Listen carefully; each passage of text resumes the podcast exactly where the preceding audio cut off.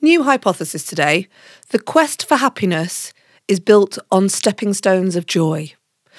Hello, I'm Kate Cochran. This is your Everyday Positivity from the Volley Network. And you know, I want you to create, maintain, and find a positive mindset because when you're in a positive mindset, you make good decisions for yourself and everything just feels better you know when you wake up in a good mood, you can handle anything. So, how do you cultivate that good mood all of the time? And are we searching for happiness? Are we driving and constantly thinking, right, happiness is a destination? Do we find ourselves there without, by accident? Do you find yourself there? I do sometimes by accident, right? Oh no, I'm actually supposed to be happy today, not wait until Friday when I finally got to the end of the week, and that's where my joy is. I was caught the other day by an article by an author called Helen Garner. And the headline says Helen Garner on happiness. It's taken me 80 years to figure out it's not a tranquil, sunlit realm. The article in The Guardian last weekend homes in on her theory that happiness is really like a bunch of stepping stones, things that you notice in the day. And I absolutely love it. She gives examples like the under 14s footy coach leaning on the fence and muttering between clenched teeth, Don't turn your back on the play. Those things that make you grin, I guess.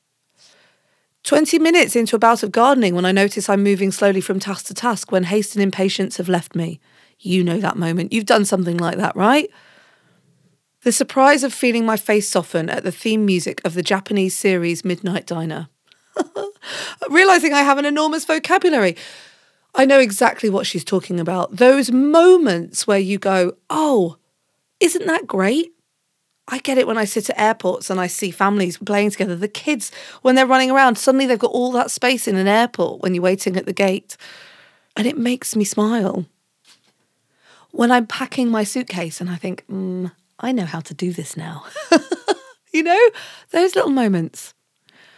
And when I say the word hippopotamus, I mean, for goodness sake, what a great word. Hippopotamus. Hippopotamus. How can you say hippopotamus and not be happy? hippopotamus, hippopotamus, hippopotamus. So today, I'm going to encourage you to allow those speckles of joy come to you through the day.